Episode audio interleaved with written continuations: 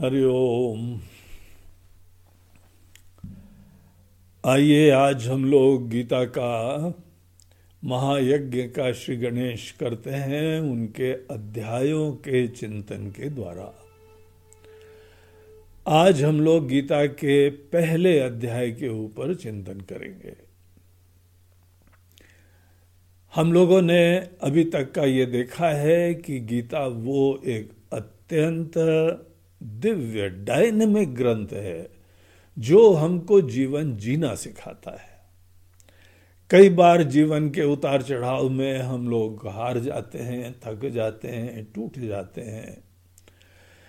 जब जब हमारे अंदर कुछ ऐसी उथल पुथल होती है और हम टूटने लगते हैं, उस समय आदमी अज्ञान में किसी न किसी अन्य को निमित्त बनाता है। जब कोई व्यक्ति अपनी ही मन की उथल पुथल और उसके द्वारा उत्पन्न एक बहुत ही भयंकर घुटन को, बेचैनी को, जिसका नाम शोक होता है, ये जब हमारे अंदर शोक उत्पन्न होता है, जो कि दुनिया में कहीं पर भी किसी के अंदर भी उत्पन्न हो सकता है और ये समझिए कि ये किसी व्यक्ति के अंदर शोक कोई बाहर से नहीं आता। ये एक बहुत बड़ा लेसन लर्न कर लेना चाहिए। अगर आप अध्यात्म के स्टूडेंट बनते हैं तो गांठ बाँध के रख लो कि हमारा मन है। हमारे मन के अंदर अगर कोई विक्षेप, अशांति सुरक्षा घुटन, बेचैनी ऐसी कोई चीज़ होती है तो उसके लिए मात्र हम रिस्पॉन्सिबल होते हैं। और कोई रिस्पॉन्सिबल नहीं होता है। सबसे बड़ा आदमी का ज्ञान और मोह यह होता है कि हम दूसरे के ऊपर उंगली पॉइंट आउट करते हैं। इसकी वजह से, इसने क्यों करा, इसने ये करा। अरे जो है, सो है। तुम अपने मन को संभाल नहीं सकते हो, दूसरे मन के बारे में सोच रहे हो। तुम खुद समझ नहीं रहे हो और दूसरे को समझाने की कोशिश कर रहे हो। ये बहुत बड़ी भूल होती है जिस व्यक्ति के अंदर इस प्रकार की एक आदत पड़ती है कि उंगली कहीं ना कहीं बाहर पॉइंट आउट करता है, वो गीता का स्टूडेंट कभी नहीं बन सकता है, अध्यात्म का स्टूडेंट कभी नहीं बन सकता है।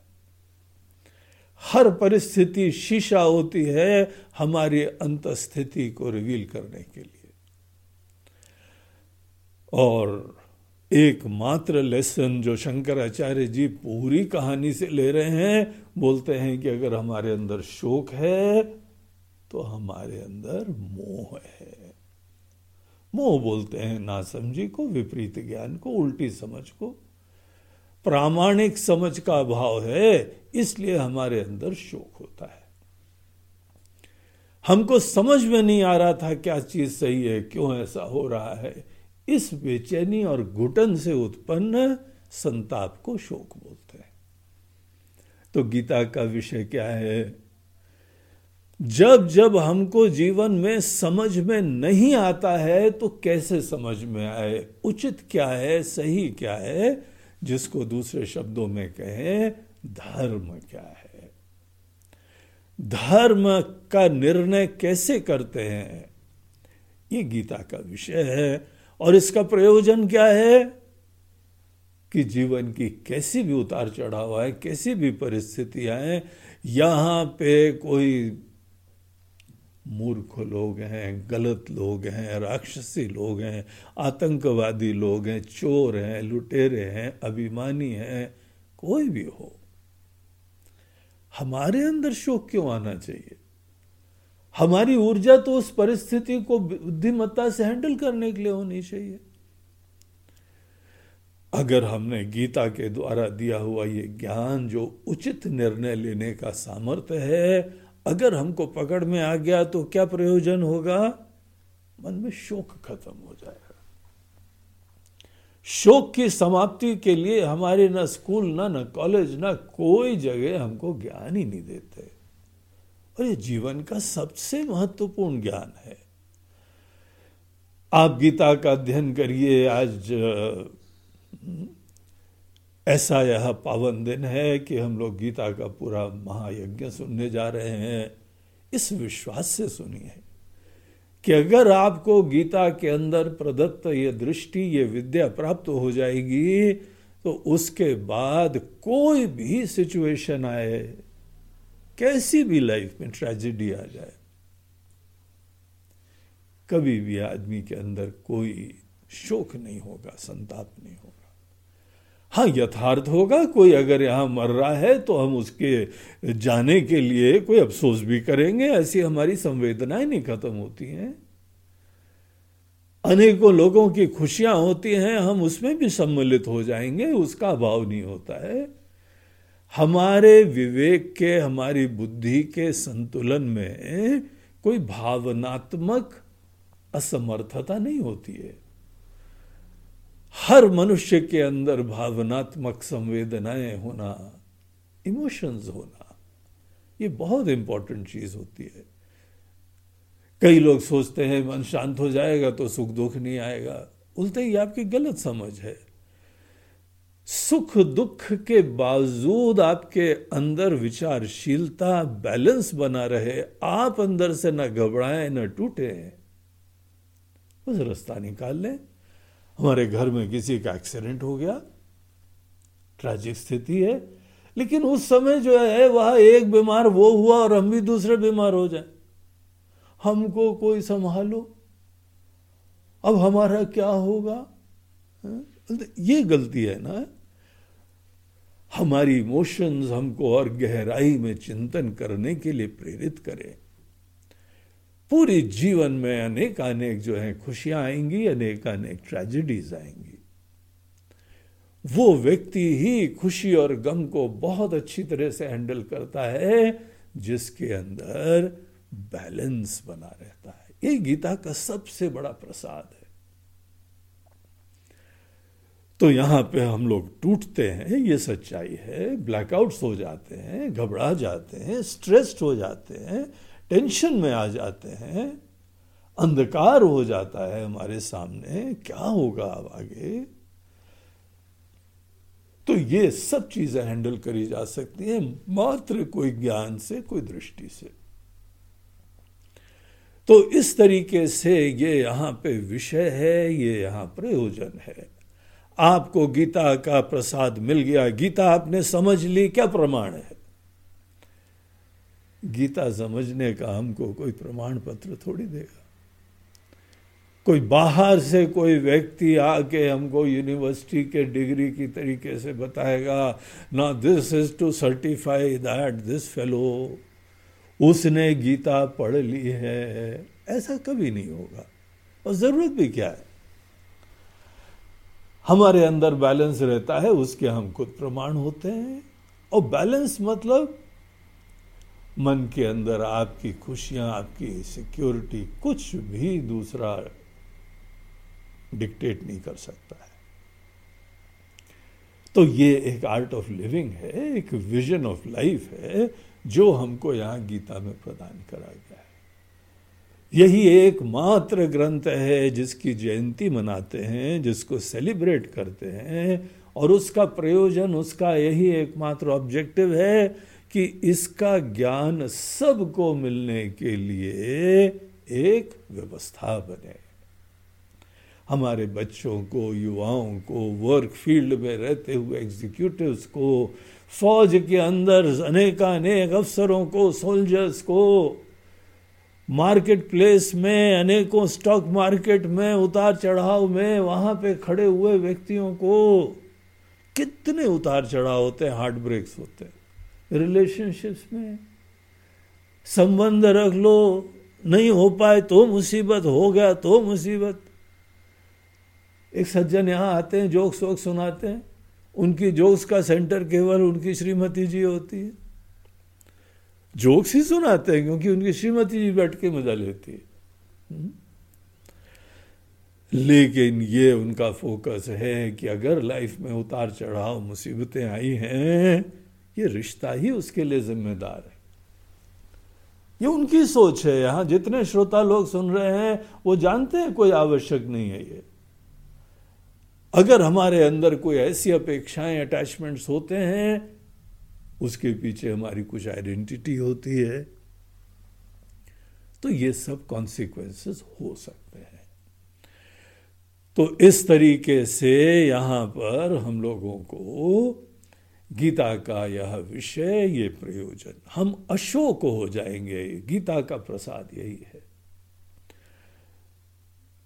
भगवान कृष्ण ने जब अर्जुन को उपदेश चालू करा तो वहाँ पर भी उन्होंने बोला अशोचानन व शोचस्तम अर्जुन, तुम्हारा जो शोक है, वो निराधार है।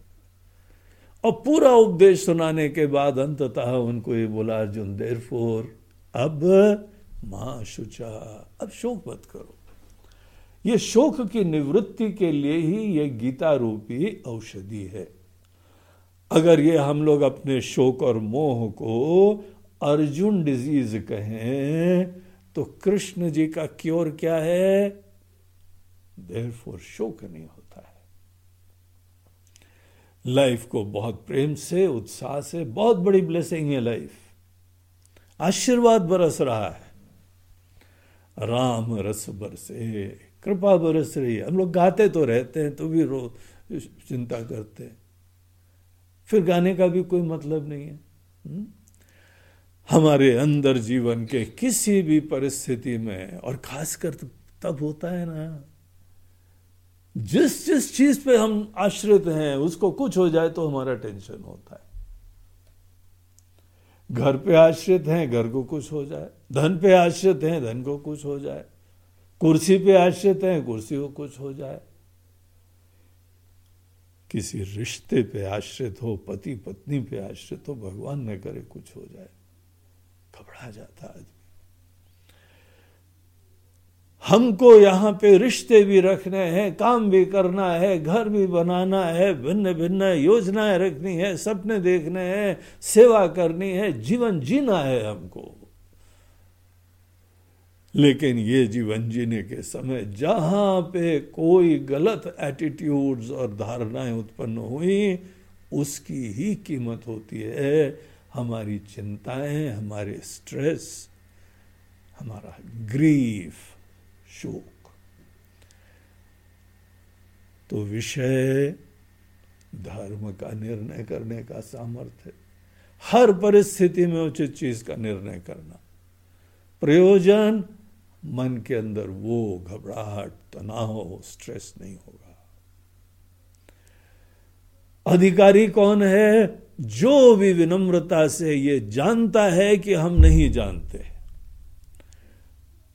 अगर हमको लगता है हम जानते हैं तो हम कभी नहीं जान सकते हैं। जो विनम्रता से जानना चाहे, अर्जुन की तरह भगवान कृष्ण के चरणों में समर्पित होके बोले, भगवान शिष्यस्ते हम हम आपके शिष्य आई वॉन्ट टू लर्न हम समझना चाहते हैं। सिंसियरली समझना चाहते। जो भी समझना चाहे, वो ही अधिकारी है। अच्छा इंसान होना चाहिए। धर्म के प्रति, अच्छाई के प्रति श्रद्धा होनी चाहिए। आप अभी तक जैसे भी जीते आए हैं, आप बड़े सच्चाई से जीते आए हैं। बस इतनी आवश्यकता होती है।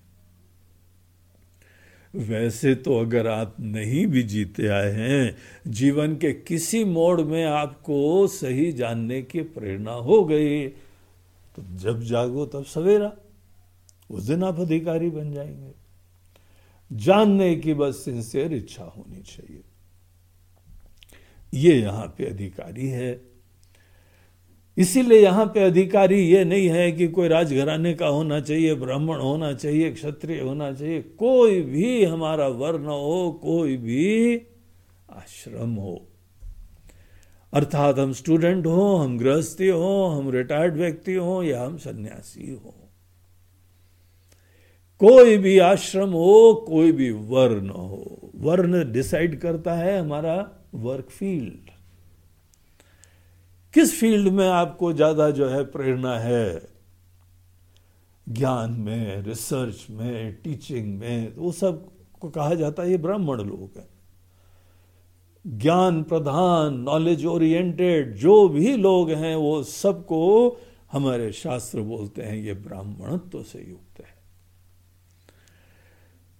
जो बहुत रिसर्च नहीं जिन्होंने अपने मन में निर्णय कर लिया, यही सही है। बस ये सही है, इसको हमको दुनिया में इंप्लीमेंट करना है। दूसरों को इंस्पायर करना है। वो क्षत्रिय होते हैं। वो लीडर क्लास होते हैं। इतने डेयरिंग और उत्साही होते हैं हज़ारों की भीड़ को वो लीड कर देते हैं। तीसरे टाइप के होते हैं, जिनको जो है वह लीड वीड करने का भी प्रेरणा नहीं है, बहुत ज़्यादा ज्ञान की भी बात नहीं है, बहुत गहराई में जाने के कोई इंटरेस्ट नहीं है। हमको जीवन चलाना है, खाना पीना है। परिवार की, देश की, दुनिया की अर्थव्यवस्था इकोनॉमिक्स को बहुत अच्छा करने के लिए प्रेरणा होती जिसकी। उसको हम लोग बोलते हैं, ये बेसिकली बिजनेसमैन है। पहले के समय नाम देते थे कि ये वैश्य है। और कुछ लोग होते हैं जिनको ये भी प्रेरणा नहीं है। हम्म? बोलते हैं, कोई बात नहीं, ऐसे लोगों को जो बहुत अच्छी तरीके से कोई भी मार्गदर्शन फॉलो कर सकते हैं। लेकिन अंदर से कोई प्रेरणा नहीं होती है। उनको शूद्र कहा जाता है। कोई भी व्यक्ति हो, किसी भी आश्रम का हो हर व्यक्ति गीता का अधिकारी देशी हो या विदेशी हो ये यूनिवर्सल फैक्ट्स रिवील कर रहे हैं। मानव मात्र के लिए, इसीलिए कितने पाँच, साढ़े पाँच हज़ार साल पूर्व मोटा मोटा जीसस क्राइस्ट के आने से पूर्व, अभी तो जो है 2020 चल रहा है। 2020 एडी और बीसी जो है ना, उससे तीन हज़ार साल और पहले हो गया। इतने पहले की भगवत गीता है, तब से आज तक लोगों को इंस्पायर भी कर रही है, आशीर्वाद भी दे रही है। जो परमानेंट चीज़ें होती हैं, उनकी एक्सपायरी डेट नहीं होती। और रेलेवेंट होती हैं हर समय। तो यहाँ पर जो है, ये इसका अधिकारी है। और संबंध क्या है? संबंध यहाँ पे ये है, हम इस विषय को पढ़ेंगे तो प्रयोजन कैसे सिद्ध हो जाएगा? संबंध होता है कि आप इस चीज़ को करें, फिर इंप्लीमेंट करना पड़ेगा। कर्मों में इंप्लीमेंटेशन चाहिए, ये यहाँ पे संबंध का नेचर है। एक वो भी ज्ञान होता है, जहाँ इंप्लीमेंट नहीं करना पड़ता है। वो ज्ञान आत्म का ज्ञान होता है। आत्म के ज्ञान में इंप्लीमेंटेशन नहीं होता है। बात जहाँ समझे, वहाँ पे काम बन गया। यहाँ पे समझने के बाद क्रियान्वयन करना पड़ता है। तो इस टाइप का यहाँ पे रिलेशनशिप है, ये विषय और प्रयोजन से ऐसी भगवत गीता जो आशीर्वाद बन जाती अर्जुन की जो सिचुएशन है, अब हम लोग यहाँ पे पहले अध्याय में आए अर्जुन की सिचुएशन एक आम आदमी के दृष्टिकोण से सब लोग ये सोचते हैं, बहुत ही उचित है भाई। हम भी होते तो हम टूट जाते। भगवान न करे किसी को ऐसी सिचुएशन प्राप्त हो। अर्जुन की सिचुएशन बड़ी जेन्युइन थी, ये दिखाने के लिए कथा है। महाभारत की कथा है तो यहाँ पे प्रारंभ होता है भगवत गीता का। धृतराष्ट्र उवाच। धृतराष्ट्र अपने महल में बैठा हुआ, लड़ाई के दसवें दिन, संजय के पास, जो कि वेद व्यास जी ने एक सिद्धि दी थी। कि यहाँ तुम बैठ के कुरुक्षेत्र के मैदान में जो कुछ हो, हो रहा है जो कोई बोल रहा है जो कोई सुन रहा है जो कोई अनुभव कर रहा है सब चीज़ें तुमको दिख जाएँगी। ऐसी सिद्धि होती थी ऐसे आशीर्वाद होते थे वेद व्यास जी ने लड़ाई के पहले धृतराष्ट्र को खुद बोला, ऑफ़र करा, तुमको बैठना है भाई, तुम अंधे आदमी हो, नहीं तुमको दिखता है, जिज्ञासा तो होती होगी। तो तुम चाहो तो हम तुमको एक ऐसा आशीर्वाद दे सकते हैं, पूरा तुम्हारे सामने जो है सीन प्रकट हो जाएगा। असलियत जो जो हो रहा है, सब दिखाई पड़ने लगेगा। धृतराष्ट्र ने सोचा, लेकिन फिर संकोच वशात मना कर दिया। बोला हमारे ही अपने ही लोगों के बीच में लड़ाई होगी। इवन दो धृतराष्ट्र के अंदर कोई डाउट नहीं था कि हमारा दुर्योधन ही विजयी होगा। क्यों? क्योंकि भीष्म पितामह उनके साथ में। जिनके पास इच्छा मृत्यु का वरदान था, बहुत बलवान और बुद्धिमान थे, कुशल थे। और गुरु द्रोणाचार्य हैं, कर्ण है और खुद दुर्योधन इतना बलवान था। वो बलवान था, इसमें कोई शंका नहीं। तो ये सब लोग जिस सेना में हैं और कहीं ज़्यादा उसके नंबर है, जितना ज़्यादा जो है ये लोग थे, उससे कहीं ज़्यादा नंबर कौरवों की सेना में था। तो इसीलिए उसको कॉन्फिडेंस था कि हम तो जीतेंगे जीतेंगे। इसलिए उसने मना कर दिया, बोला, नहीं, हमको कोई ज़रूरत नहीं है, वो तो जो होगा ठीक ही होगा, अब हो ही नहीं लड़ाई तो हो ही गई है, अब तो फिर देखेंगे क्या फल होता है। लेकिन साथ साथ उन्होंने ये बोल दिया कि आप संजय को दे दो। संजय धृतराष्ट्र का सारथी था। उन दिनों के समय में सारथी जो रथ को ड्राइव करता है उसी के हाथ में बागडोर होती है। वो बहुत महत्वपूर्ण होता था। सारथी को बुद्धिमान, ज्ञानवान, कुशल, हर प्रकार से होना चाहिए था। तो पूरे कॉन्फिडेंस का हमारा विषय होता है उसके साथ। तो ऐसे संजय को उन्होंने बोला, आप ये दे दो, ये हमारे साथ ही रहता है, जब भी हमको कुछ जिज्ञासा होगी पूछ लेंगे। बोला, ठीक है। तो वेद व्यास जी ने संजय को आशीर्वाद दे दिया था। संजय, जिस दिन लड़ाई चालू हुई, उन्होंने बोला, महाराज जी कमेंट्री चालू करें। हम्म? दुनिया का पहला कमेंटेटर हाई टेक कमेंट्रेटर न कैमरा चाहिए, ना वीडियो चाहिए, ना ऑडियो चाहिए, सब दिख रहा था उसको। तो उन्होंने मना कर दिया। बोला, नहीं, ऐसी कोई भी ज़रूरत दसवें दिन ये खबर आई कि भीष्म पितामह जी धराशायी हो गए। वो बिलीव नहीं कर पाए। बोला, ये पांडवों ने भीष्म पितामह जी हिस्टोरिकल घटना, अकल्पनीय घटना, शेष शैया के ऊपर लिटा दिया। सैकड़ों जो है तीर उनके शरीर के अंदर घुसे हुए थे मरे नहीं थे वो। ज़िंदा थे लेकिन पूरे जो है वह बेड बना दिया था तीरों का। और वो वहाँ लेटे हुए थे पड़े हुए थे। निष्क्रिय। ये जब बात आजकल के अखबारों में हेडलाइन आती हाँ, पूरा पेज में एक ही बात आती ऐसी बड़ी घटना थी। उस दसवें दिन संजय से धृतराष्ट्र पूछते हैं। वहाँ से गीता का प्रारंभ होता है। और पहला जो है शब्द यूज़ करते हैं, धर्म क्षेत्र, कुरुक्षेत्र। समवेता समवेतायुत्सव माम का पांडवाश्च किम अकुर्वत संजय? हे संजय, उन्होंने क्या करा था? किम अकुर्वत? उन्होंने क्या करा था? ये पूर्व की घटना है।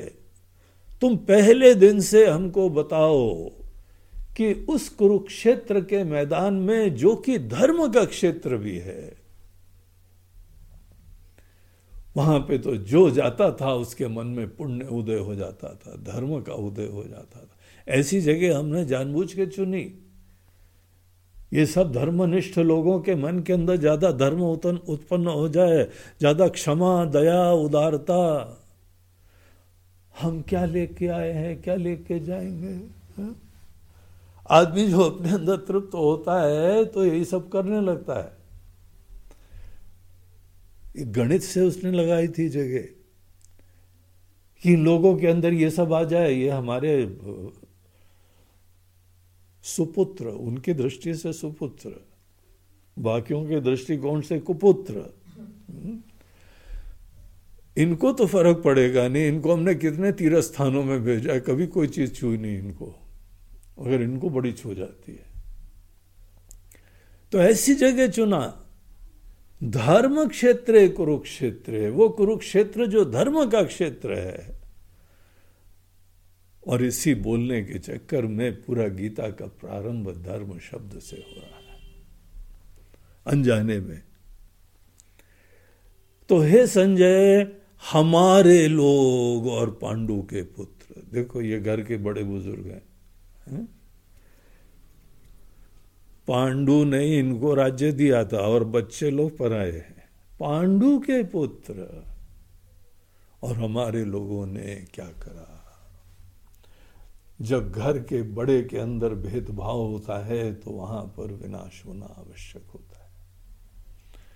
बड़ों को बड़े होना आना चाहिए, बड़ों को ज़िम्मेदारी होनी चाहिए। बड़ों को सबके प्रति कोई जैसा भी हो, सबके प्रति आत्मीयता का परिचय देना चाहिए। छोटी बुद्धि से आदमी जब बड़ा होता है तो वो बड़े होकर सबका विनाश करता है। यही धृतराष्ट्र की कहानी है। और केवल अपने पुत्र के मोह के वजह से ही ये विकृति उत्पन्न हुई थी। दूसरों की पीड़ा को पीड़ा नहीं देख पाता है आदमी। इनकी महत्वाकांक्षाओं को ही एकमात्र सत्य समझता है। तभी आदमी की दृष्टि विकृत हो जाती, असंतुलित हो जाती है। कॉम्प्रोमाइज तभी करने पड़ते हैं। तो गीता का प्रारंभ धृतराष्ट्र के इन वचनों से हुआ कि संजय, जरा हमको बताओ शुरू के दिन से। तो श्री गणेश हस्तिनापुर के महल के अंदर बैठे हुए धृतराष्ट्र संजय गीता सुना रहे गीता कितने लोगों ने सुनी? अर्जुन ने सुनी, संजय ने देखी और सुनी और पूरी लाइव कमेंट्री धृतराष्ट्र को भी पता लग गई। और कुछ लोग एक और को बताते हैं, बोलते हैं, हनुमान जी बैठे थे ऊपर, हनुमान जी ने भी सुनी। ऐसे तो जितने लोग वहाँ थे, सभी लोगों ने देखा होगा। लेकिन वो कोई वास्तविक श्रोता की श्रेणी में नहीं थे, वो दृष्टा की श्रेणी में थे। असली सुनने वाले गीता अर्जुन कुरुक्षेत्र के मैदान में जो मूल अधिकारी है और संजय के द्वारा धृतराष्ट्र सुनी। पूरी गीता वस्तुतः सात सौ श्लोक हैं इसमें। 18 चैप्टर्स के अंदर 700 श्लोक है। लेकिन जो पूरा उपदेश है वो केवल आध पौन घंटे का उपदेश है। अब कई लोग सोचते हैं कि वो कुरुक्षेत्र के मैदान में खड़े हुए, ये सब इतना लंबा सेवन सेवन हंड्रेड श्लोक चले थे। बोलते सेवन हंड्रेड श्लोक वहाँ पे नहीं चले थे। ये तो संजय जब उनको बता रहा है, तब ज़्यादा वर्णन लंबा हो जाता है। कालीदास ने बादल चलते हुए देखे। और पूरी जो है ना, उन्होंने मेघदूत नामक ग्रंथ की रचना कर दी। अब देखा केवल बादल था। अब बादल कितनी देर, उतनी देर देखा था जितनी देर हम मेघदूत पढ़ते हैं। है? वो एक क्षण देखा, लेकिन फिर संवेदनाएँ, भावनाएँ, विचार, इनको शब्द में प्रकट करने में टाइम लगता है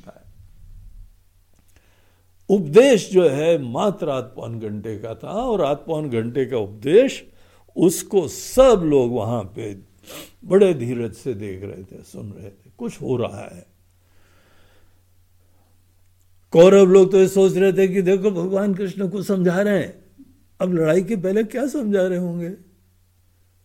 यही समझा रहे होंगे, मत लड़ो बेटा। मेरे बिटुआ, लड़ना खराब होता है? अहिंसा परमो धर्म। तो सब लोग की कल्पना थी, बाकी जब पता नहीं है ना तो कल्पना से चलते हैं। पांडव लोग तो जब तक वो उनके जनरल नहीं जो है, चालू करें, तब तक वो शांत रहेंगे। असली योद्धा वही थे। तो पता नहीं कुछ स्ट्रैटेजी समझा रहे हैं को क्या समझा रहे हैं। आध पौन घंटे का साइलेंस रहा।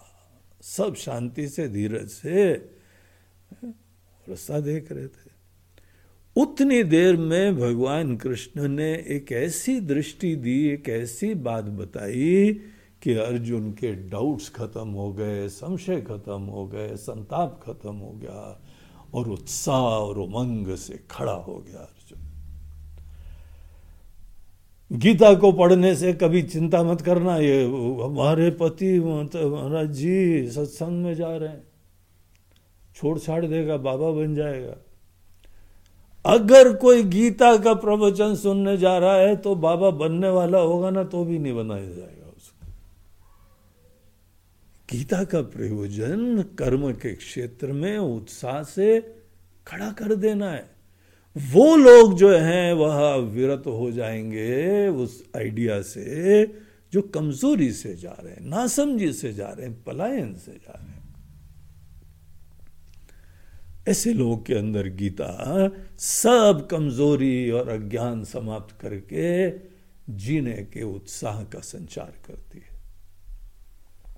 यह बेसिक गीता का ऑब्जेक्टिव है।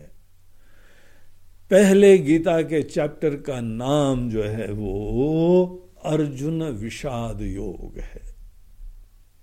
देखिए, जो गीता के जितने भी ये चैप्टर्स के नाम हैं, ये ऑब्वियसली वहाँ पे भगवान कृष्ण ने नहीं बताया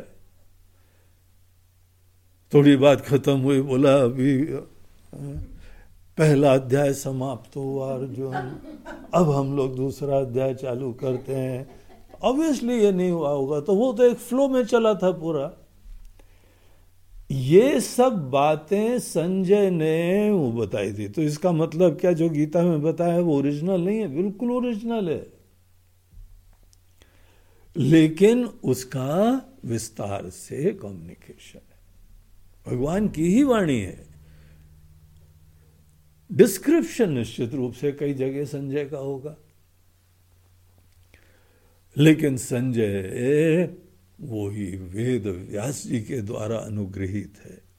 एक और चीज़ समझिए, जो आशीर्वाद और ज्ञान भगवान अपने भक्त को देते हैं, वही ऋषि लोग, गुरु लोग यहाँ पर हमको दे सकते हैं। सेम गीता जो वहाँ पे बताई गई, वही गीता यहाँ पर उन्होंने बता दी।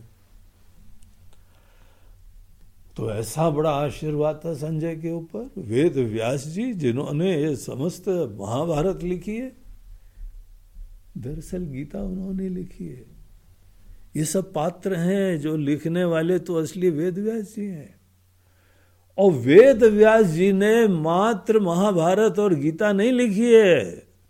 गीता महाभारत के शांति पर्व के अंतर्गत वहाँ पर विद्यमान एक अठारह अध्याय है। ट्वेंटी थर्ड चैप्टर से फोर्टी चैप्टर तक। शांति पर्व के इतने अध्याय को अलग निकाल के भगवत गीता कहा जाता है। वस्तुतः ये शांति पर्व के अंतर्गत एक सेक्शन है। और पूरी महाभारत वेदव्यास जी ने लिखी। जितने भागवत, शिव पुराण आदि आदि सब वेद व्यास जी ने लिखे। वेद व्यास जी ने ब्रह्म सूत्र लिखे। क्या कुछ लिखा? इतने बड़े ज्ञानी थे। हम लोग तो जो है अभी जब गीता के ध्यान श्लोक पढ़े, उसमें भी आप देखिए नमोस्तुते व्यास विशाल बुद्धे। तो हे व्यास जी, और जिस गादी पे बैठ के आज चर्चा कर रहे हैं, उसका नाम भी व्यास पीठ होता है। ये हम लोगों की परंपरा में व्यास जी का आदर है, सत्कार है, वंदना है, नमन है उनको। तो ये पूरी भगवत गीता उन्होंने लिखी, सात सौ श्लोक, जिसके अंदर ये संवाद आया। तो पहला चैप्टर जो है, वो ये नाम जो है, वो बाद में किसी आचार्यों ने दिए हैं। ओरिजिनल भगवत गीता के अंदर वेद व्यास जी ने नाम दिया है, ये भी प्रमाण नहीं है। किसी न किसी महापुरुषों ने, आचार्य लोगों ने ये नाम दिए कि गीता के पहले चैप्टर का नाम अर्जुन विषाद योग था।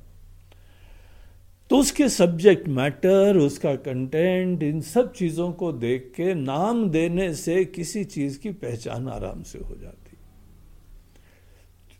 उसमें बहुत कुछ दिया होता है लेकिन हाँ नाम से हमको विषय का पूरा परिचय इमीडिएटली मिल जाता है। तो ये यहाँ पर जो पहला चैप्टर है हम्म, उसके अंदर 47 श्लोक आते हैं। और उन 47 श्लोक में पहला एक श्लोक धृतराष्ट्र का 25 श्लोक जो है संजय के, और 21 श्लोक जो है वो अर्जुन के भगवान कृष्ण का एक भी यहाँ पर श्लोक नहीं है, एक दो शब्द ज़रूर कहे उन्होंने। वो भी संजय ने अपने एक श्लोक के अंतर्गत उसको समावेश कर दिया। पूरा वाक्य भी नहीं कहा। जब अर्जुन ने रिक्वेस्ट करा कि भगवान रथ को जरा आगे ले चलिए तो उस समय भगवान ले गए और बोला, ठीक है अर्जुन, देखो अर्जुन, पश्य। मात्र फ़र्स्ट चैप्टर में भगवान कृष्ण का इतने वचन है। कई लोग इसी चक्कर में पहले अध्याय को पढ़ते नहीं है, क्योंकि भगवान का तो वचन ही नहीं है। ये बहुत बड़ी गलती होती है। पहले चैप्टर को अगर भगवत गीता का पार्ट देखा गया है, वेद व्यास जी ने इसको गीता के अंतर्गत रखा है तो उनके ज्ञान का सम्मान और आदर करते हुए हमको पहले अध्याय को उतना ही आदर देना चाहिए।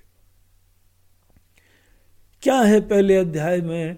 पहले अध्याय में अर्जुन का कैसे पूरी परिस्थिति को देखते हुए धीमे धीमे कैसे अंदर वो टूटता है, हिल जाता है। कौन सी दृष्टि थी अर्जुन के अंदर जिसके वजह से अर्जुन के अंदर गलत ट्रैक पकड़ा जाता है? विचार की एक धारा होती है। कई बार गलत विचार की पटरी के ऊपर हम चलते हैं, उसका अंजाम होता है कि माँ संताप और दुख, घबराहट, शोक। यहाँ पे विचारक लोग इस चीज़ को देखते हैं। अर्जुन ने यहाँ पे एक जिस नज़र से देखा, उस परिस्थिति में वहाँ पे बहुत बड़ा रहस्य छुपा हुआ था। और जो भी गीता के इस चैप्टर का एक स्टूडेंट होता है, वो उस चीज़ को पकड़ लेता है। वो समझ जाता है कि ये जहाँ पे इस अंदाज से हमने देखा, गए काम से। धीमे धीमे अटैचमेंट आएगा, चिंता आएगी, घबराहट आएगी और उसका कोई उत्तर मिलेगा नहीं और इसीलिए हम घबरा, घबराते जाते उस दृष्टि विशेष का यहाँ पहले अध्याय के अंदर चर्चा होती है। और इतना ही नहीं है कि अर्जुन ने जब गलत अंदाज से देखा तो उसके अंदर शोक उत्पन्न हुआ। इस पहले चैप्टर में एक और बहुत बड़ी चीज़ बताई जाती है कि शोक का प्रभाव क्या होता है। शोक में जो है, वह जरा अच्छी तरीके समले रहो। पूरा इसके कार्य इसके इफेक्ट्स शोक के क्या सिम्टम्स होते हैं, वो हमको इस चैप्टर में दिखाया गया है। घबराहट होने लगती है, चक्कर आने लगते हैं, पसीना छूटने लगता है, डर लगने लगता है। इन सब चीज़ को गीता के अंदर हमारे शास्त्र और मनीषी लोग बोलते हैं, ये आजकल के लोग कैसा भी नाम दे, डिप्रेशन हो गया, स्ट्रेस हो गया, कुछ भी नाम दे, लेकिन यहाँ पर बोलते हैं, ये ही शोक के लक्षण होते हैं। शोक के लक्षण में आगे हम लोगों को बताते हैं कि बुद्धि उल्टा सोचने लगती है, मन के अंदर घबराहट होने लगती है, शरीर में बीपी वीपी बढ़ने लगता है पैल्पिटेशंस बढ़ जाएँगे, हाथ में पसीना छूटने लगेगा, रोए खड़े हो जाएँगे, पैर कांपने लगते हैं, चक्कर आने लगता है, अब शकुन देखने लगते हो हाँ? उसी समय बिल्ली क्रॉस कर जाती है रास्ता, बोल, देखो हमने बोला था कुछ गड़बड़ होने वाला है एक सज्जन जा रहे थे तो उनके सामने से बिल्ली निकल गई। तो एक वहाँ पे सज्जन चिंतित हो गए, इससे पूछा कि बिल्ली निकली, आपने क्या समझा? हा? बोला, समझा क्या? बिल्ली को रोड क्रॉस करनी थी, क्रॉस कर ली। और क्या समझा? हा? और बिल्ली ने हमको भी देखा होगा। हमने बिल्ली को देखा अगर बिल्ली को कुछ हुआ तो बिल्ली सोचे कि जब भी गाड़ी वाले आते हैं तो हम मरते हैं। तुम अपने दृष्टिकोण से क्यों सोचते हो? पता लगा शनि और बृहस्पति दोनों ग्रह एक साथ आए और अनेकों लोग चिंतित हो जाते हैं, हमारी किस्मत ऐसी, हमारी किस्मत ऐसी। अरे यार, तुम कैसी दृष्टि से देखते हो? दो ग्रह पास में आए, दो लोग आपस में मिल रहे हैं, हाथ मिला रहे हैं, वहाँ पे मिल मिला के हाई करके, नाम, नमस्कार करके, राम राम करके अपने रास्ते जाएँगे। दो लोग मिल के आ गए, यहाँ पे तो हमने अपनी किस्मत का पूरा जो है बाजी पाव बना डाला है। ऐसी चिंता करने लगते हैं, हमारी किस्मत उठने वाली, हमारी किस्मत गिरने वाली, क्या सेल्फ ऑब्सेशन है। कितने सेल्फ कंसर्न विराजमान है, हम किसी चीज़ को भी देख ही नहीं सकते, अपने आप को किनारे करे हुए। तो हर तरह के लोग होते हैं, जिसको जो करना है करो। लेकिन हाँ जब जब यहाँ पे हम लोग को दिखाते हैं, शोक आता है ना, वो आदमी शकुन अपशकुन ज़्यादा ही सोचता है। ये गीता के पहले अध्याय में प्रमाण दिया गया है। तो ये पहले अध्याय के अंदर शुरुआत से आपको थोड़ा थोड़ा सा हम मोटी मोटी बातें बताते हैं। सार बताने का हम लोगों का ऑब्जेक्टिव है। पहला जो खंड आता है, वो तो पहला सीन हस्तिनापुर का था। और जहाँ पूछा धृतराष्ट्र ने तो आप समझिए कैमरा जो है, वो कुरुक्षेत्र के मैदान में शिफ्ट हो गया पहले दिन का सीन पहले दिन दोनों सेनाएँ आमने सामने खड़ी हुई हैं। बहुत ही विशाल कुरुक्षेत्र का मैदान, जो बड़े बड़े तीर्थ, यज्ञ, अनुष्ठान आदि आदि के लिए प्रयोग होता था। आज वहाँ पे दो सेनाएँ खड़ी हुई है। दोनों सेना बड़े बढ़िया नियम होते थे। सूर्योदय से चालू होना, सूर्यास्त में खत्म हो जाना, है? ये सब चल रहा था। वो दो सेनाएँ आमने सामने खड़ी थी। फॉर्मेशन उनके बड़े यूनिक थे। उनका जो फॉर्मेशन था, वो पांडवों की सेना कम थी। सात अक्षौहिणी सेना और ये ग्यारह तो सेवन और इलेवन का रेशियो था। लेकिन इनका जो पूरा व्यवस्था थी, बहुत ही ऑफेंसिव थी। ऑफेंसिव फॉर्मेशन अलग होता है डिफेंसिव फॉर्मेशन अलग होता है। केवल अपनी रक्षा करना उसका फॉर्मेशन बोलते हैं डिफेंसिव फॉर्मेशन और जहाँ पे जो है वो बिगुल बजा ऑफेंसिव फॉर्मेशन तो बिल्कुल टूट पड़ने का होता है। तो इनका बड़ा ऑफेंसिव फॉर्मेशन था पांडवों का। दोनों सेनाएँ खड़ी हुई थी। पहला सीन आता है कि दुर्योधन अपनी रथ से उतरता है और इनकी सेना देख के उसके अंदर थोड़ी चिंता हो गई। उसके अंदर चिंता हो गई। इसका प्रमाण यह है कि वो उतर के भीष्म पितामह जी के रथ के पास पैदल जाता है। अब जैसे कोई चीफ आदमी है सभी जानते हैं, इसी के चक्कर में हो रहा है सब। भले यहाँ पे सेनापति कोई भी हो, यही असली यहाँ पे बॉस है। तो वो उतर के जाता है और भीष्म पितामह जी के सामने खड़े होके उनको बोलना चालू करता है कि देखिए, यहाँ पे कौन खड़े हुए हैं और उसकी बातों में चिंता, घबराहट दिखाई पड़ती है भीष्म पितामह जी क्या पितामह जी ने देखा नहीं होगा। दुर्योधन जो उनका बच्चा जैसा है, वो उनको बताएगा कि देखिए, पितामह, और वो भी कोई रिस्पेक्टफुली नहीं बोलता है। अशिष्टता है उसके बोलने में एरोगेंस है उसके बोलने और उनको दिखा रहा है कि देखिए, ये दोनों सेनाएँ उसके बाद वहाँ द्रोणाचार्य जी भी खड़े हुए थे। पासी में था उनका भी रथ। उनको भी ताने मारता हुआ बताता है। ये देखो, इसी को आपने सिखाया था, आपसे लड़ने के लिए खड़ा हुआ है। और ये तो आपके मारने के लिए पैदा हुआ है। ऐसी बातें, थोड़ा जो बैलेंस का भाव शिष्टता का भाव जब भी किसी के अंदर अशिष्टता हो, बैलेंस ना हो, ये संतुलन का भाव होता है। अशिष्टता सदैव संतुलन का भाव होता है। विवेक खत्म हो गया उसका। उस समय सिचुएशन को बचाने के लिए भीष्म पिता ने अपना शंख उठाया और बजा दिया। और फॉर ऑल प्रैक्टिकल पर्पस ये ही लड़ाई को प्रारंभ करने वाले बन गए। आजकल की लड़ाई में कहा जाता है, किसने पहली बुलेट फायर करी? किसने पहला मिसाइल अटैक करा? बाकी तो उसके बाद दूसरे को करना पड़ेगा। तो महाभारत की लड़ाई का श्री गणेश शंखनाद भीष्म पितामह जी के द्वारा हुआ था। और जहाँ उन्होंने एक बार शंखनाद करा, उधर से भी रिप्लाई चालू हो गए।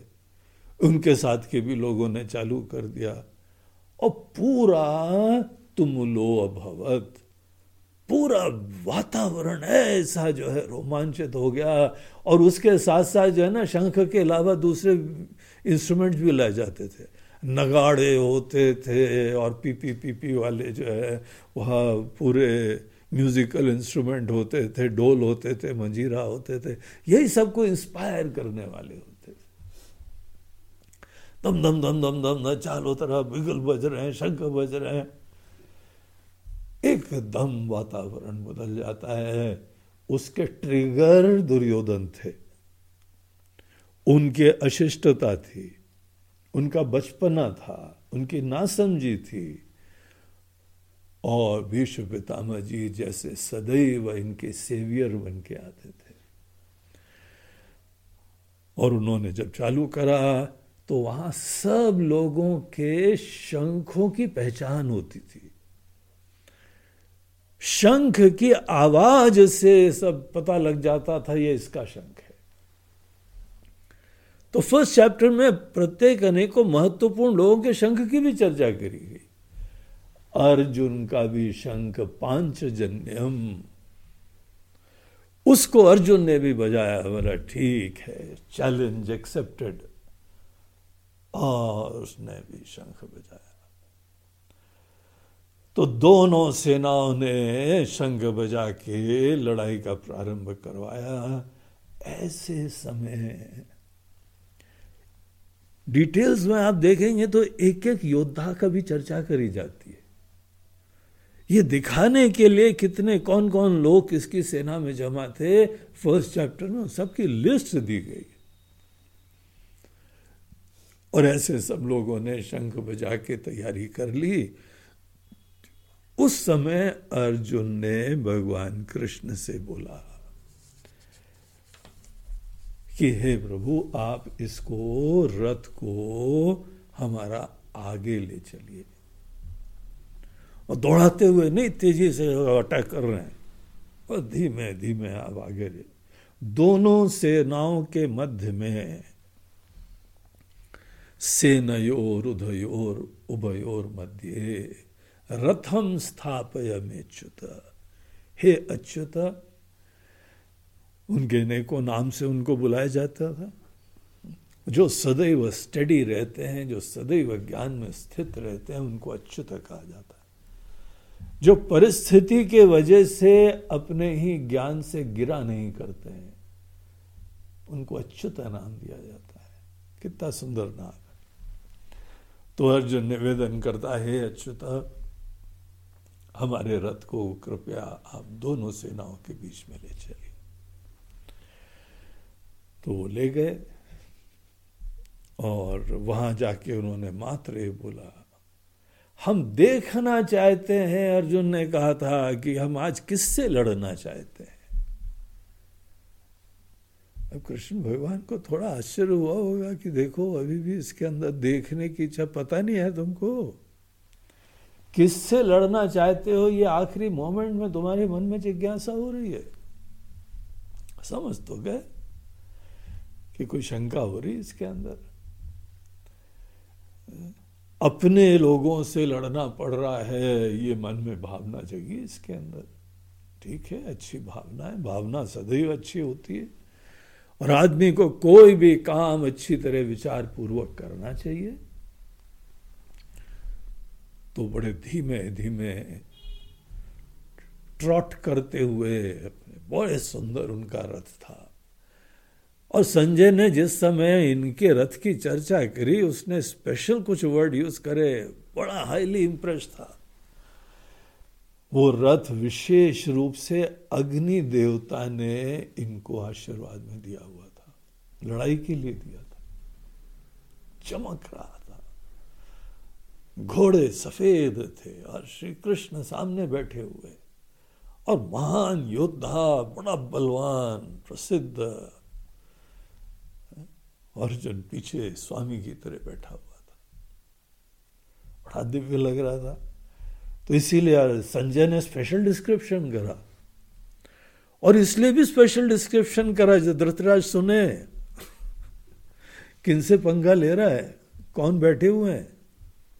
आगे तक का सब अंजाम हुआ है, यही रथ का है, सब चक्कर। तो अर्जुन के मन के अंदर जो है जिज्ञासा हुई कि आज देखो, अपने लोगों के साथ लड़ना पड़ रहा है। पुनः मन बना लें। एक बार और विचार कर लें, आज किससे लड़ना पड़ रहा है? एक ही परिवार के अंतर्गत का युद्ध है। इन्होंने बहुत कोशिश करी। कॉम्प्रोमाइज कर लेने के लिए, लेकिन कोई कॉम्प्रोमाइज का वहाँ पे चांस ही नहीं रहा।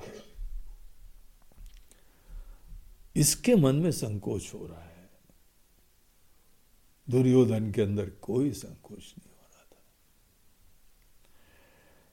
तो ये रथ को उन्होंने बीच में खड़ा करा। दोनों सेनाओं को अर्जुन ने देखा।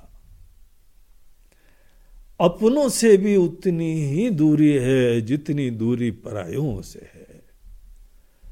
शत्रु और मित्र दोनों से उन्होंने दूरी बनाई।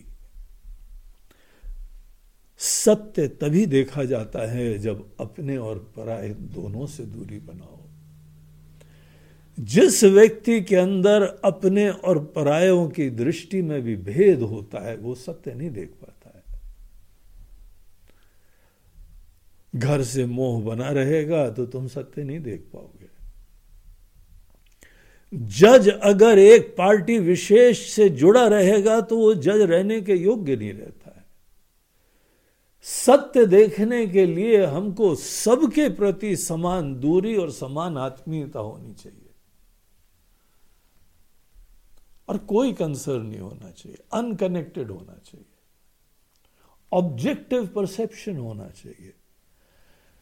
आपका परिवार है, आपके घर हैं, आपके बच्चे हैं, आपका बिज़नेस है, लेकिन यह सामर्थ्य उत्पन्न करो कि तुम किनारे खड़े होकर उनको देख।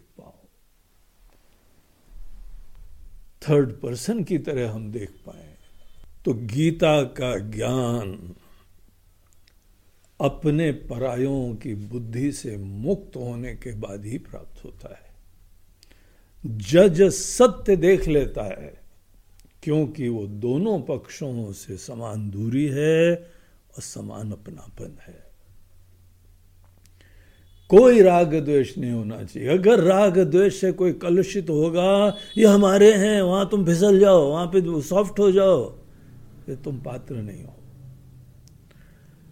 तो इस तरीके से इस गीता का उपदेश का वो स्थान चुना गया और वहाँ अर्जुन ने जब देखा, यद्यपि वो धर्म के प्रति निष्ठ था, सच्चाई के प्रति निष्ठ था लेकिन साथ साथ उसके अंदर अपनों के प्रति विशेष स्नेह था।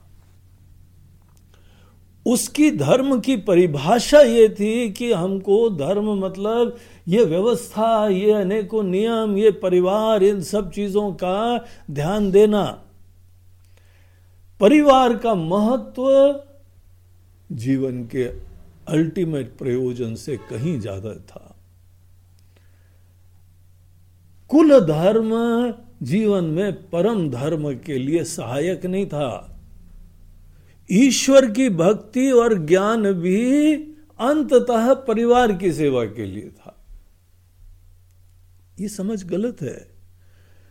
परिवार के सब लोग, जो भी परिवार है, बहुत प्रेम से, स्नेह से होना चाहिए, लेकिन ऑब्जेक्टिव क्या है? केवल खाना पीना खिला पिला के उनको भोगी बनाना है क्या? उनको ज्ञानी बनाना है, प्रबुद्ध बनाना है, अच्छे समाज के लिए तैयार करना है और अच्छे समाज बनाने के लिए प्रेरणा भी देनी है। इसीलिए हमारे अपने लोग धर्म से ज़्यादा महान कभी नहीं होने चाहिए। अगर हमारे अपने लोग भी गलती करते हैं तो हम उनको बोल पाए। अगर आपके घर के लोग चोरी चमारी कर रहे हैं तो आप बोल पाएँगे कि नहीं बोल पाएँगे? तो अर्जुन ने वहाँ पे इस दृष्टि से सबको देखा, जिस दृष्टि में दोष था। उसने देखा कि ये हमारे रिश्ते नाते खड़े हुए हैं। ये हमारे बड़े बुज़ुर्ग खड़े हुए हैं और एक बार किसी को अपना देखो, फिर उसको थोड़े किसी प्रकार से कष्ट दे सकते अपनापन देखना कोई प्रॉब्लम नहीं है, लेकिन अपना बोलने का ऑब्जेक्टिव उसको अंततः और अच्छा इंसान बनाना है, और धर्मनिष्ठ बनाना है, और बुद्धिमान बनाना है, और सुखी बनाना है, और ये लोग विनाश कर रहे हैं, धर्म का ही सत्यानाश कर रहे हैं। सब हमारे हैं, सब हमारा घर है। इशू ये नहीं है कि ये हमारे अपने हैं कि नहीं है। अपनों के लिए हम कुछ भी कर लें, वो बेवकूफ़ी करें, वो मरे जाके जहर खाएँ तो भी हम कुछ चुपचाप रहें। ये सोच गलत है।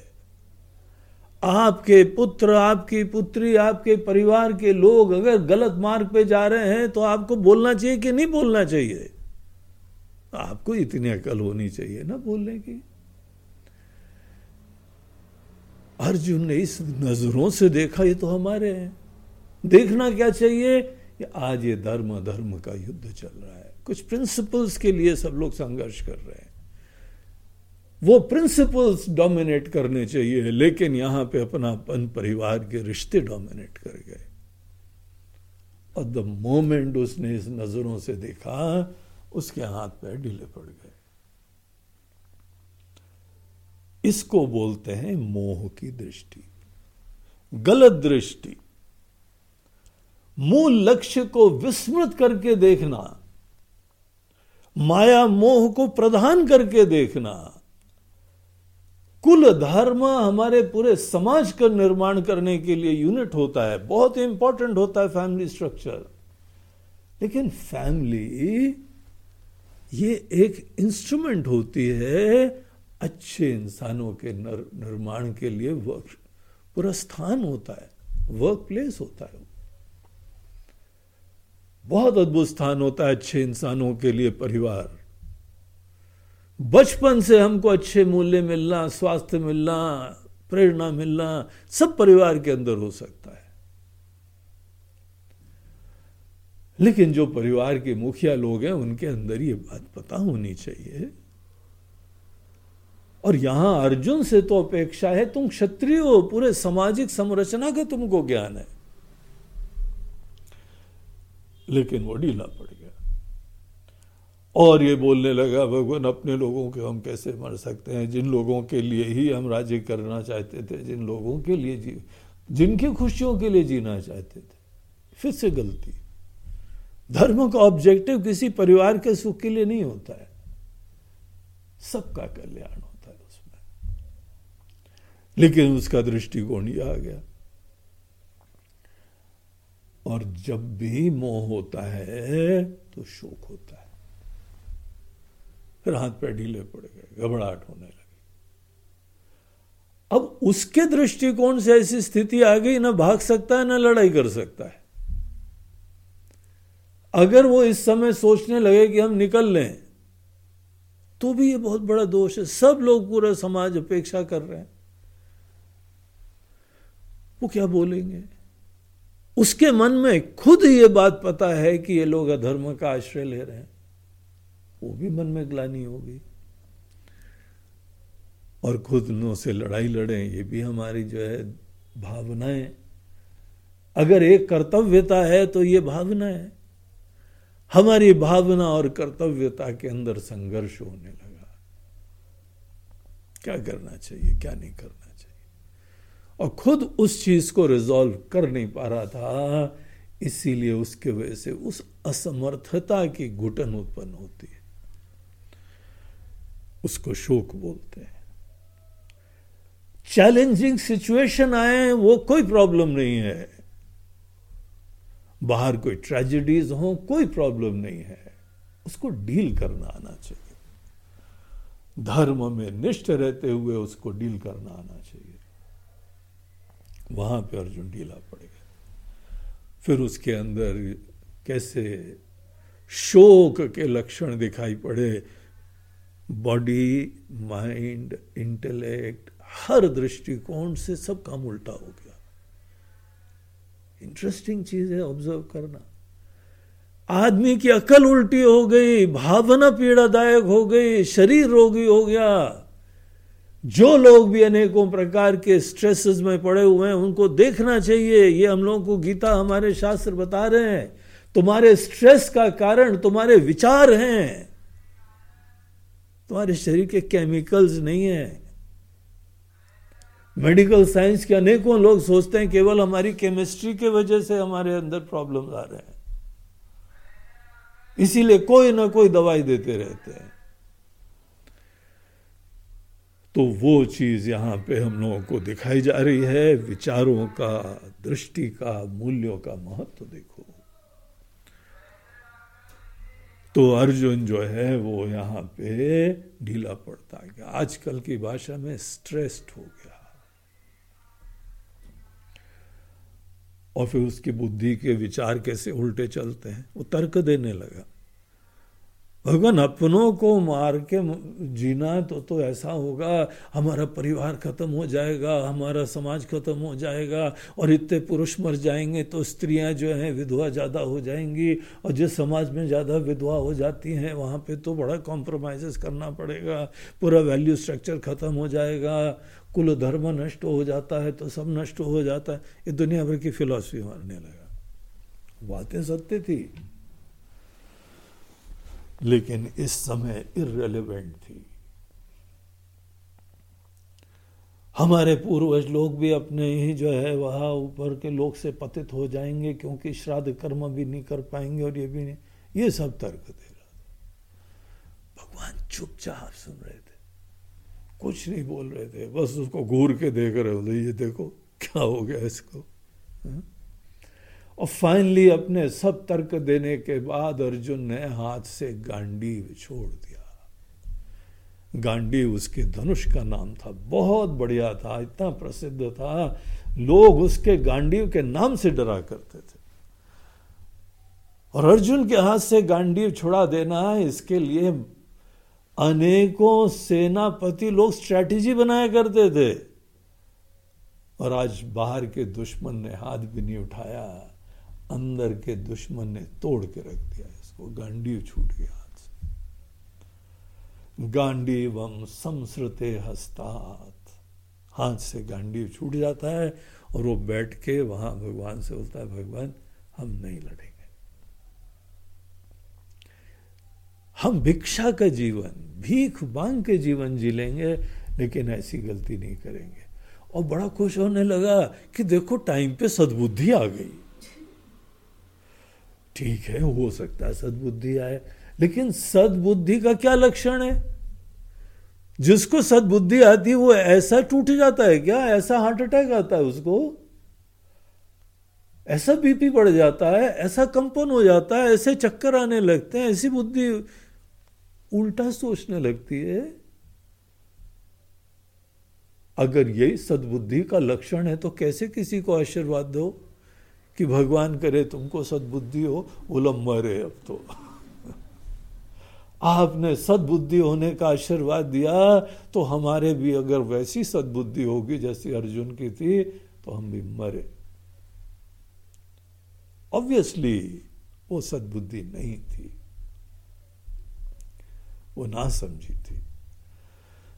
और ये यहाँ बोल के अर्जुन बैठ जाता है इसके साथ हमारा गीता का पहला चैप्टर समाप्त होता है। अर्जुन विषाद देखिए, किसी आदमी के अंदर विषाद आता है तो हमको दुखी होना चाहिए क्या? अरे देखो, कितना बेचारा दुखी हो रहा है, कितना दुखी हो रहा है।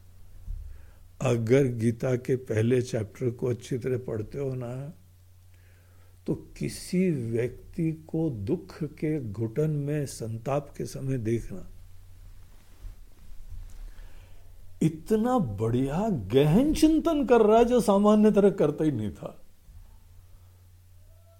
ये क्यों हुआ होगा, ये क्यों हुआ होगा, ऐसा क्यों हुआ होगा, ऐसा क्यों हुआ यार तुमको इतना बढ़िया चिंतक हमने कभी नहीं देखा। आज तो तुम बहुत बढ़िया मेडिटेटर बने हुए हो। आदमी शोध करके समझना चाहता है। हम नहीं जानते हैं, ये पता लगने लगता है। हमको अज्ञान का एहसास होने लगता है। शोक की एक कृपा है कि हमको विनम्र बना देती है, हमको जिज्ञासु बना देती है, हमको शरणागत बना देती है। लेकिन प्रोसेस बहुत ही जो है, वह पेनफुल होती है। लेकिन हम निश्चित रूप से विचार करने लगते हैं।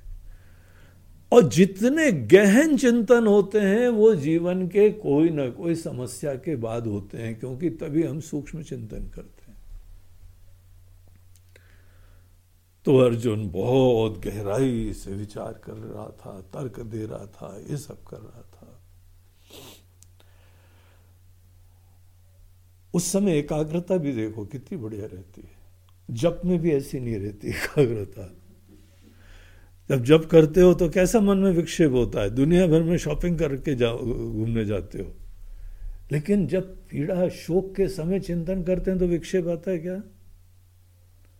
भगवान से प्रार्थना करो कभी कभी तुमको पीड़ा दें, तुम सुधर जाओगे। सब अभिमान चकना चूर हो जाएगा। हमको नहीं पता है, ये पता लग जाएगा। होता है ना आशीर्वाद? तभी कोई गीता का प्रारंभ होता है।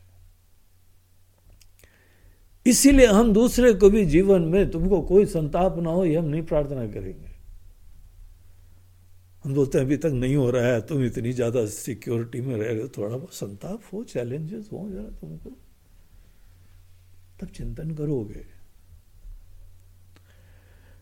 तो बहुत इंटरेस्टिंग ये गीता का पहला चैप्टर है, अर्जुन विषाद योग। अब इसके बाद ऐसा स्टूडेंट टूटा हुआ, हरा हुआ, थका हुआ, कर्तव्य से विमुख हुआ, गांडीव छोड़ा हुआ, अपनी पोस्ट से रिजाइन करा हुआ। अब ऐसा कोई व्यक्ति, हमको कुछ नहीं करना, अब सब घर हम छोड़ के जा रहे हैं, हम रिश्ते भी छोड़ के जा रहे हैं डाइवोर्स लेने जा रहे हैं सुधर जाओ अभी भी, हम छोड़ने जा रहे हैं। अब ऐसा जो व्यक्ति पलायन करता हुआ, वो भगवान कृष्ण का स्टूडेंट था, वही पेशेंट था। इस पेशेंट को ठीक करना उनका चैलेंज था। और आगे उन्होंने कोई केमिकल ट्रीटमेंट नहीं कराई ये नहीं कहा कि टैबलेट ले लो, रात को जो है ना, दो रात को और सवेरे ले लेना। तुम ठीक हो जाओगे बेटा। विद ड्यू रिस्पेक्ट अब डॉक्टर लोग किस दृष्टि से टैबलेट देते हैं तो वो जाने, लेकिन भगवान कृष्ण ने नहीं दी। हाईली स्ट्रेस्ड हम जरा शोध कर रहे हैं कि हमको क्या हुआ होगा, जरा दवाई ढूंढ लेते हैं हम। ढूंढो। अनेकों लोग दवाई ढूँढने के पथ पे जाते हैं। लेकिन बुद्धिमान दवाई ढूंढते हैं भगवान के उपदेशों में, गुरु के प्रति शरणागति में, अपने अज्ञान के एहसास में। तो यहाँ पे गीता का पहला चैप्टर समाप्त होता है और देखिएगा कल से भगवान कृष्ण कैसे हैंडल करते हैं। इसके साथ आज का प्रवचन समाप्त होता है। बोलो, गोपाल कृष्ण भगवान की जय। आज के हमारे प्रायोजक, पहले प्रायोजक हैं वेदांत मिशन लखनऊ। वेदांत मिशन लखनऊ के जो हमारे संचालक हैं, व्यवस्थापक हैं, श्री शेखर खन्ना जी। शेखर खन्ना जी और उनकी पत्नी आशा खन्ना दोनों जने बहुत ही मेहनत करते हुए लखनऊ के अंदर वेदांत मिशन की पूरे कार्य का संचालन करते हैं और उन्होंने निश्चित रूप से सबकी सहमति से, अनुमति से, प्रेरणा से सबने मिलकर जो है ये आज का कार्यक्रम प्रायोजित किया है। उन दोनों को और पूरे वेदांत मिशन लखनऊ की टीम को हमारी बहुत बहुत शुभकामनाएँ। आज के कार्यक्रम के दूसरे प्रायोजक हैं अश्विनी कुमार दुबे जी। ये भी लखनऊ वासी हैं, बड़े धर्मनिष्ठ हैं और उन्होंने अपनी तरफ़ से पूरी सेवा दी है। ये महायज्ञ में उनकी आहुति है।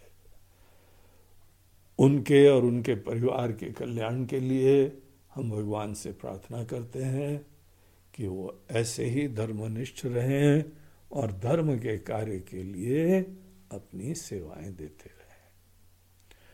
बोलो, गोपाल कृष्ण भगवान की जय।